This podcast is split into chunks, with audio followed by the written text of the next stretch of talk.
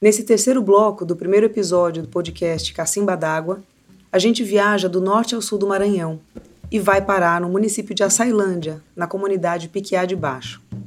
Lá, a gente conversa com Kelly da Silva, jovem de dezesseis anos, liderança e educadora popular da comunidade e que vem, junto com as suas companheiras e companheiros mais jovens de trincheira, criando formas artísticas de denunciar as violências cometidas há mais de trinta anos por empresas siderúrgicas e de mineração contra a comunidade.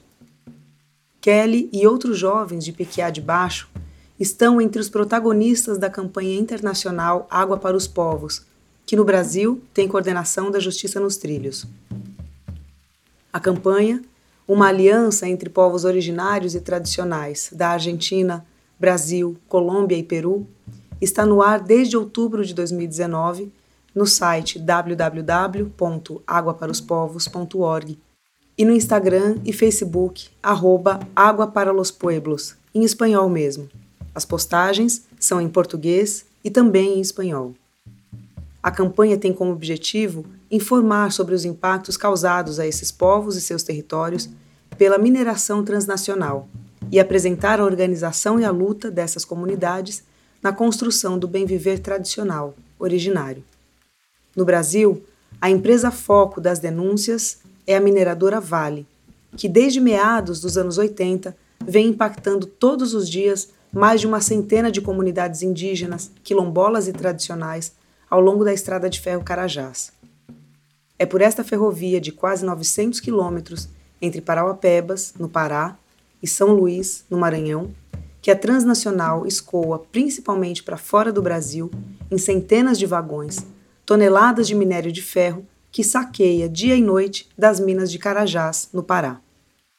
Quem é rasgado por essa estrutura logística sofre com a poluição sonora, do ar, das águas, com entupimento e assoreamento de rios e igarapés, rachaduras de casas com a trepidação dos trens, além de centenas de milhares de mortes ao longo de mais de trinta anos, de pessoas e de animais domésticos e silvestres atropelados pelos trens que circulam dia e noite. Kelly tem a força dos seus antepassados que a precederam na luta e que conheceram Piquiá de Baixo livre da poluição e doenças causadas pelas siderúrgicas que se instalaram na comunidade para explorar o minério carregado pela Vale. No dia dez de outubro, Kelly e outros quinze jovens e crianças estrearam na comunidade uma peça teatral que denuncia as violações de direitos cometidas pelas empresas. Com o título Somos Todos Água, a peça relata a experiência e expectativas desses jovens e crianças. Até a estreia, foram meses de ensaios, que precisaram até ser interrompidos por conta da pandemia de covid dezenove. Na entrevista a seguir, Kelly conta detalhes do dia a dia da comunidade, da peça e da experiência de comunicação insurgente que ela e seus pares vêm realizando em Piquiá de Baixo.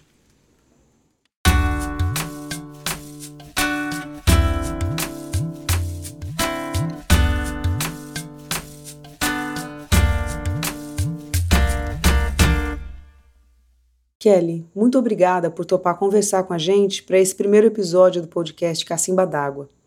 Você é liderança na sua comunidade, educadora popular e comunicadora. Conta para mim, por gentileza, e para as pessoas que estão ouvindo o podcast, um pouco mais sobre o Piquiá e a luta da comunidade.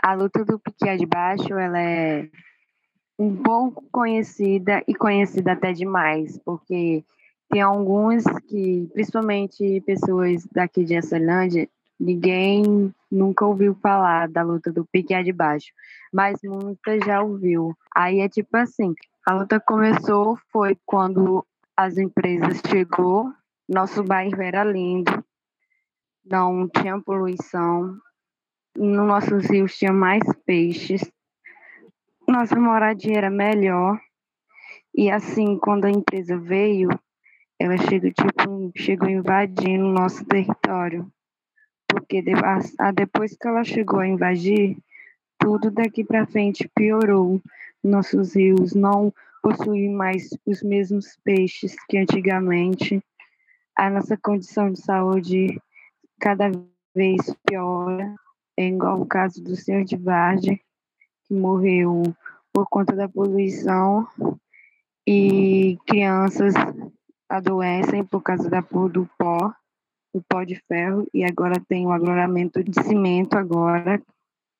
E é assim, a nossa luta não é de poucos anos, nem poucos dias, tem muitos e muitos anos, e ao correr do tempo, a gente vem lutando, não assim só por uma moradia melhor para nós, mas sim pela evolução de crianças novas que estão vindo agora, e, eu, e tem muitas pessoas que estão nessa luta, não só por si, mas sim para ter um futuro melhor para o seu filho, uma moradia melhor, uma saúde melhor, que aqui não tem, por devidos ocorrimentos que a empresa prejudica a gente. Quais empresas são essas que você menciona que prejudicam a comunidade há tanto tempo? A empresa, como conhecida, Cruz do Nordeste, a gente sofre cotidianamente com a poluição, e o bairro já existia há pelo menos quinze anos antes da chegada da cirurgia Viena, Pindaré e Agusa Nordeste. E com essas operações cotidianas de produção de ferro gusa, que provocaram até esses dias atuais uma forte poluição no rio e no ar, prejudica a saúde dos moradores também. O nosso bairro é pela da Estrada de Ferro, que é conhecido como Avaro.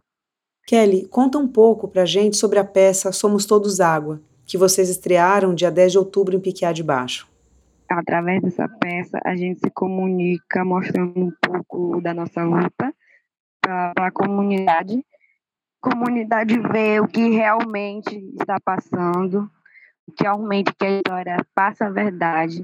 E a nossa ideia na peça foi a questão de falta de água no nosso bairro, e que também a Valdinha propôs uma ideia de mostrar que a água é importante para todos, e que aqui teve um tempo que a gente ficou um mês sem água, e foi uma luta muito grande contra o povo do Sai botar um poço que dê para distribuir água para todos. Aí por isso que surgiu Somos Todos Águas. Aí, essa peça de teatro, somos umas nove meninas e uns dois meninos. Os meninos re- representam os trabalhadores da firma, e as meninas é as lavadeiras de roupa. E nessa peça demonstra muita realidade. Nosso professor Alisson Mello montou essa peça através do que a gente faz na comunidade, como o rio é e como as indústrias. O roteiro da peça é baseado na vida de vocês, jovens e crianças da comunidade. Como é que vocês pensaram e fizeram o cenário, o figurino, a iluminação e essas outras criações presentes no teatro? Ai, a gente foi muito criativo, muito mesmo. A gente teve uma ajudinha da Valdinha, só com algumas coisas básicas, bacias, sombrinho, é, só, só isso, os refletores, o resto foi tudo com a gente. A gente mesmo montou o nosso cenário com caixas de papelão para demonstrar as indústrias, isopor com as usinas, e a gente improvisou, pôr no azul, que é o rio, folhas, que é a sujeira. Nós mesmos improvisemos o nosso cenário. Como é que essa peça ajuda na luta de Piquiá contra as violações cometidas pelas empresas? A gente fica um grupo mais forte, porque através do que a gente apresenta, o público fica a favor da gente, eles gostam. Ah, isso é verdade, gostei. Ah, gostei disso, gostei daquele reagimento, tal e tal. Assim, o público aplaudiu a gente de pé, foi muito emocionante, porque além da gente fazer um esforço para mostrar a realidade, eles reconheceram realmente o nosso esforço. Depois dessa estreia em Piquiá de Baixo, para onde mais vai a peça Somos Todos Água? A gente vai apresentar em Francisco São Romão, a gente vai gravar o nosso D V D semana que vem. E os outros locais eu não sei, porque o professor ainda tem que marcar direitinho.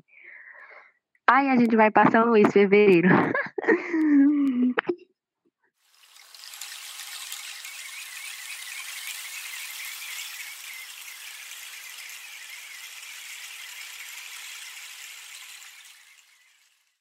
Dos mais velhos aos mais jovens, não existe o tempo certo para se iniciar a defesa da terra e do território.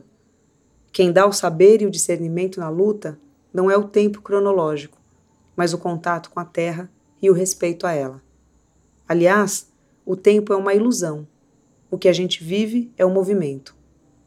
Kelly, muitíssimo obrigada pela tua entrevista e pela força e empenho que você e os demais jovens de Piquiá vêm colocando em uma trincheira que é universal, que é a defesa da água, da qual todas e todos somos feitos, e como vocês bem anunciaram na peça de teatro que fizeram. Eu te desejo uma boa aula agora à tarde, que eu sei que você está indo para o colégio. Um grande beijo. Beijo. É, tchau.